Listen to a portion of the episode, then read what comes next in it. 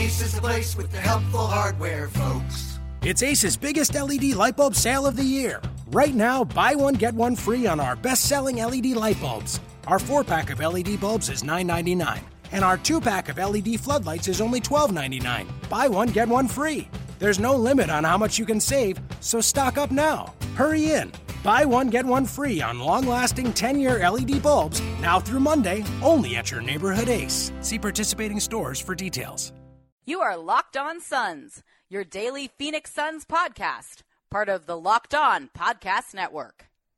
Hello there, and welcome to Locked On Suns, a part of the Locked On Podcast Network. My name is Kellen Olson, your host of Locked On Suns. Make sure to follow us on Twitter that is at Locked On PHX Suns. Remember, we are giving you episodes every weekday throughout the regular season. The best way to keep up with us is on our Twitter. That is once again at Locked On PHX Suns. In the bio there, you can find the subscribe link to our iTunes. Another good way to keep up with every daily episode coming out. And follow me on Twitter and follow my co-host on Twitter at ehouse underscore mr61. That's Eddie House, of course, and myself at Kellen Olson. And then brightsideofthesun.com is also the site where you will find our episodes being posted every weekday. No Eddie House today, as you can tell by me not introing him there in the beginning. It is just me. Eddie is actually calling the ASU game tonight on the Pac 12 network at 7 o'clock, so be sure to tune in and tweet at Eddie. Let him know how he's doing and how his Sun Devils are doing. They open the season tonight at 7 o'clock, once again on the Pac 12 network. Today, we have three topics in mind that I want to talk about today. I want to talk about Brandon Knight because I feel like these next couple of games are sort of going to dictate. If Knight doesn't start to turn around his poor play to start the season, I think it's going to get very interesting to watch and see how this goes because he's only averaging 19 minutes a game in the last four games, and we were all expecting him to have pretty much a starter's equivalent of minutes or somewhere around 25 to 30 minutes, like 28 to 32 minutes, somewhere around there. That has not been the case. He's averaging 25 minutes a game on the season, of course, but in the past couple of games, it's gone down, and it's going to be something to monitor in the future. And then, of course, as always, we're going to preview the weekend games. The Suns play two.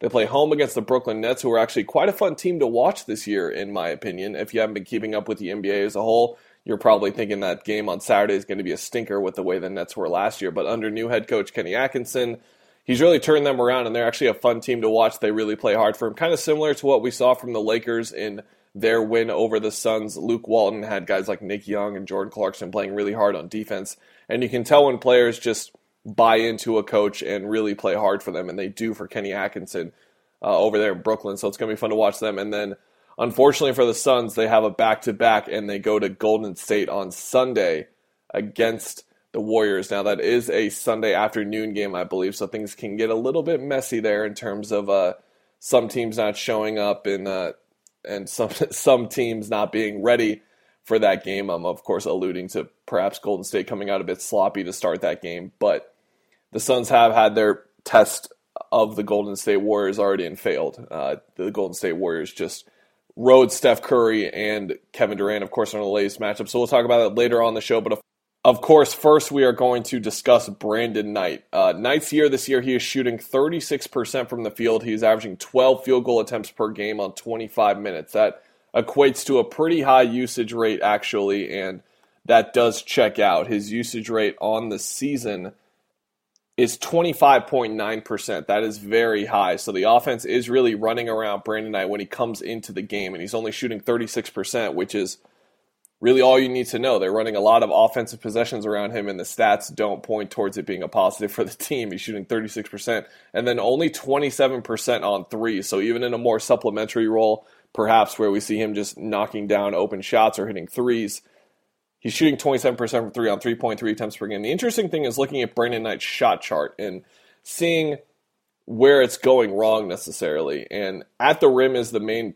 place to look at. He's shooting 16 of 35 from the rim only 46% at the rim. The league average is 56% this season, and he is at 46. And then the surprising thing, really, with Knight's game um, and looking at this chart is that you he's a decent finisher. He's got floaters in his game and things like that, but at the top of the key, uh, inside the free throw line, and then on the right side, so like inside that mid range area, sort of where you get into floaters and short little finishers, he is a combined three of 14 from the top and the right side. On the left, he's actually three for five if we're looking at the shot charts via NBA.com, uh, their stats page. But then looking outside of that, the mid range area, again, not seeing too much success. There is an area on the right side where he is shooting three of five from the field, 60%. And that's really where you want to see him start to get going because, of course, those long twos are where Knight really looks to get some of his offense. And then, of course, on at three point range, it hasn't been that good. The left corner, actually, he has three of six for 50%. And I think what that can indicate a little bit to me, at least, is that when he is sitting in the corner as opposed to running the offense, he's having a little bit more success shooting the ball. Of course, if you go to the other corner, the right corner, he's one for five for 20%. So maybe I just killed my own theory there.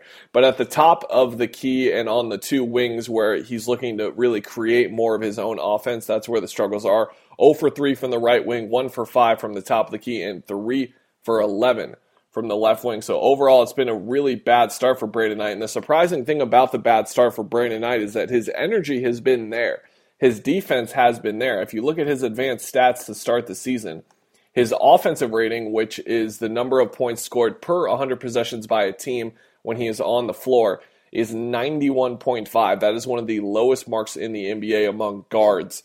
Actually, if you look at guards who have played in at least five games this year and average at least 25 minutes a game, that's about 65 players in the league. He has the third worst offensive rating, only trailing Sergio Rodriguez, who is the starting point guard for the Philadelphia 76ers, and Lance Stephenson, who was on the New Orleans Pelicans, of course, and was with that second unit uh, that only had a 93 defensive rating. So that was it was kind of clear where that team was succeeding and failing. Uh, but Knight's defensive rating is 102.5. That is actually not too terrible uh, of a number. That's middle of the road. In fact, in the better half of guards in that group. So his defense does translate to those advanced statistics, and he really has been giving a lot of effort. Like TJ Warren, we've mentioned this on the podcast in the past. These guys are figuring out the next step in terms of all right, they've got the energy on defense now. How do they use it? Because sometimes they're overzealous, they take a step or two uh, too much in the wrong direction, and that equates to an open look for the team on the other end. But he has been really working hard, and the thing is, offensively, I think he's still trying to figure out what his game is when he's really working this hard. I know that sounds horrible to say and sounds like a really big insult to him, but honestly, he's just putting so much effort in on both ends that, especially offensively, you can tell he's still figuring out how to get the respect of the officials because at the rim, he's not really getting many calls, and some of them honestly have been fouls, but he just doesn't have the respect of the officials yet, and that's actually something that does play into being a scoring guard in the NBA is having officials ready to blow the whistle for you when you are going up and trying to draw contact. And he's done that a couple of times this season and not gotten the foul calls. And then, of course, just finding the rhythm on his floaters and stuff. As you could tell by the shot chart I rattled off earlier, that was not a good place of success for him. Now, the big question here is what do the Suns do if Brandon I continues to play like this? If you look at his field goal percentage in the NBA among those guards, that's once again guards that have played in at least six games this year and average at least 25 minutes a game. That is, I believe, 65 guards in the NBA. He has the fourth worst field goal percentage. And here are the guys that are lower than him Ty Lawson, Ish Smith, and Emmanuel Mudiay. And he is trailing Rajon Rondo by 0.3%. So that is the group that he is currently with in terms of efficiency. Now, Brandon Knight has never been a very efficient scorer, but he's been in that 42 43% area. So it's never been this bad. And that's where you start to get worried because he is giving it all on defense and he is really trying hard. But at the end of the day, if you combine his effort defensively with his playmaking offensively, where his assist to turnover ratio is not that good either. In fact, it is uh, he's averaging 2.7 turnovers a game and three three assists a game, three even assists a game. So that equates to a little over one for a turnover to assist ratio. That's not very good. And some of the turnovers that he's committing in the game are very, very sloppy and lead to quick points for the other team. And I think that's why we've seen him get a quick pull uh, back to the bench in some instances by Earl Watson. He needs to have two of those things really going for him. He needs to be efficient offensively and not turning the ball over while also playing well defensively. He needs to have two of those two of those three things going right in order for him to really see that 25 to 30 minutes of playing time, and it just hasn't come together in really any game he's played in this year. And now we've seen after a couple of games initially to start the season, in the last four games, like I mentioned, the 19 minutes per game, we've seen Earl Watson be a little uh, quicker to get him out of the game and pull him. The the good news is that I think in the past two games he has actually shown some signs of improvement. So in the last two games, the win over Detroit and the loss to Portland, last game he was 5 for 9 from the field shooting 56%. So there's the efficiency we talked about, but the assists and turnovers, 3 assists, 3 turnovers and even 1-0 assist to turnover ratio there and that's not going to cut it. Against Portland, he was 5 for 10 from the field, so again, the efficiency was there. Four rebounds, so he was getting involved in 19 minutes, and then six assists in 19 minutes. That is a good job off the bench, playmaking and providing for others. Also had a steal, but once again, five turnovers in 19 minutes might be that is more ugly than six assists in 19 minutes. So he's progressing a little bit. He's shown efficiency in the last two games. Of course, games like the openers, the opening stretch, really. He shot 7 of 18 against OKC, 3 of 12 against Golden State, 6 of 13 against LA, and then 6 of 17 in the win over Portland on November 2nd.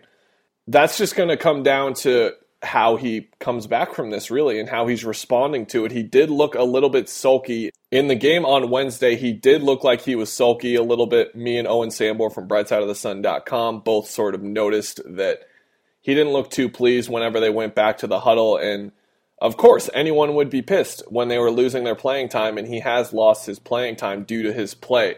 But I expect him to come back. They are paying him a lot of money, and they are paying him a lot of money for a reason because he was nearly an all star in Milwaukee, and he does, he has shown in the past, especially that game in Golden State last year, that he is really capable of carrying an offense for the first team, let alone the second team. And that's what they're expecting him to do.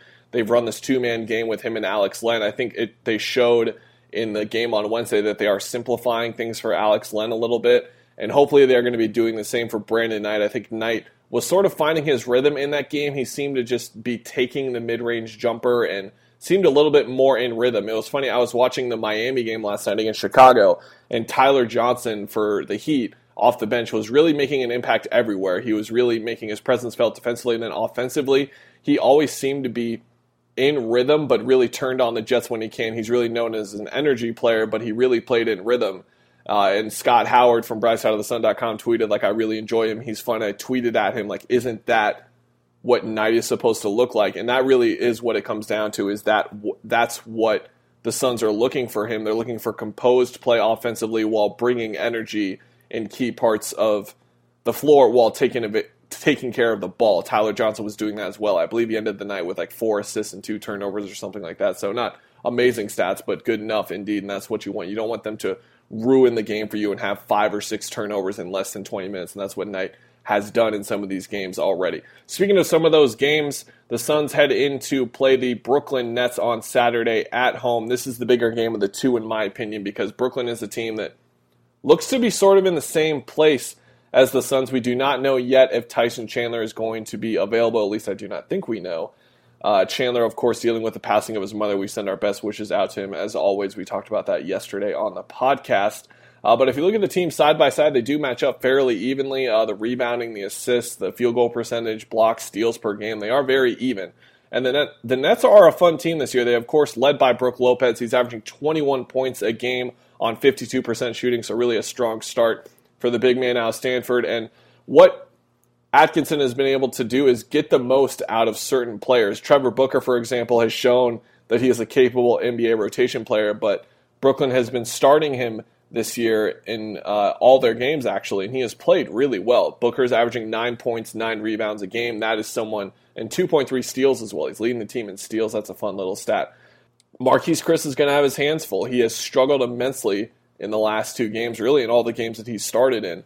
Trevor Booker is a handful. I know that sounds crazy to say, but Trevor Booker is actually a handful for Marquese Chriss, and it's going to be an intriguing matchup down there for sure. And then players like Bojan Bogdanovich, Jeremy Lin, even Sean Kilpatrick, the scoring machine out of Cincinnati, is averaging 15 points a game off the bench with four rebounds and three assists, really filling the stat line nicely there for Atkinson. And the Nets the big man Justin Hamilton, the stretch five, out of, uh, who used to play for the Heat. Joe Harris, remember he was drafted by the Cavs. Rondae Hollis Jefferson, the defensive expert out of the U of A, of course, Arizona Wildcats bear down. Rondae is a menace defensively, and this is going to be another really tough test for either TJ Warren or Devin Booker. I expect him to be guarding Booker, actually. Uh, it really depends on who Atkinson wants Bogdanovich on. Rondae is actually the small forward of the two, but I expect Rondae to really be on Booker because he is really the heart of the team and the guy you look to stop more than Warren. Warren scoring 20, 25 points a game, I think he can get away with, but if Booker gets on a roll, he can score 30, 40, as he's shown already this year. Hasn't reached that 40 point mark yet, of course, but he's getting there. As for the Warriors against the Suns, of course, we know how that last one ended up. They're going to be playing on Sunday, and the 106 100 win over Golden State really was just the Warriors stayed in like second or third gear for most of that game. They only shot 42%. They really weren't giving it their all defensively and were allowing the Suns to do a lot offensively, actually.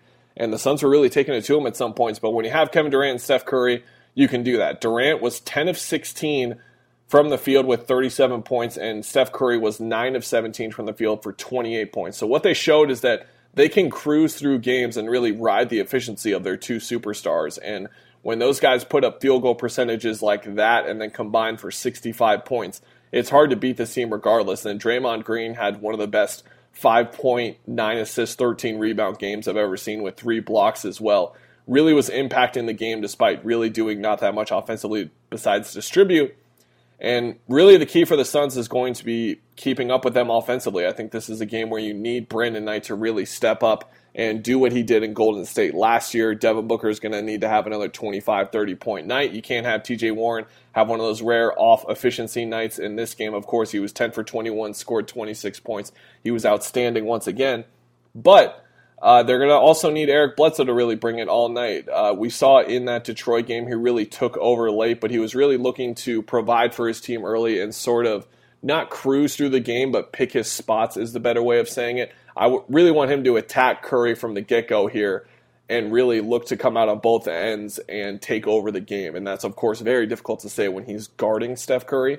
That's his number one priority. Uh, so maybe that's where you look for him to have more of an impact in the game is just trying to shut down Steph Curry, which of course you can only attempt to do. You can't really do it.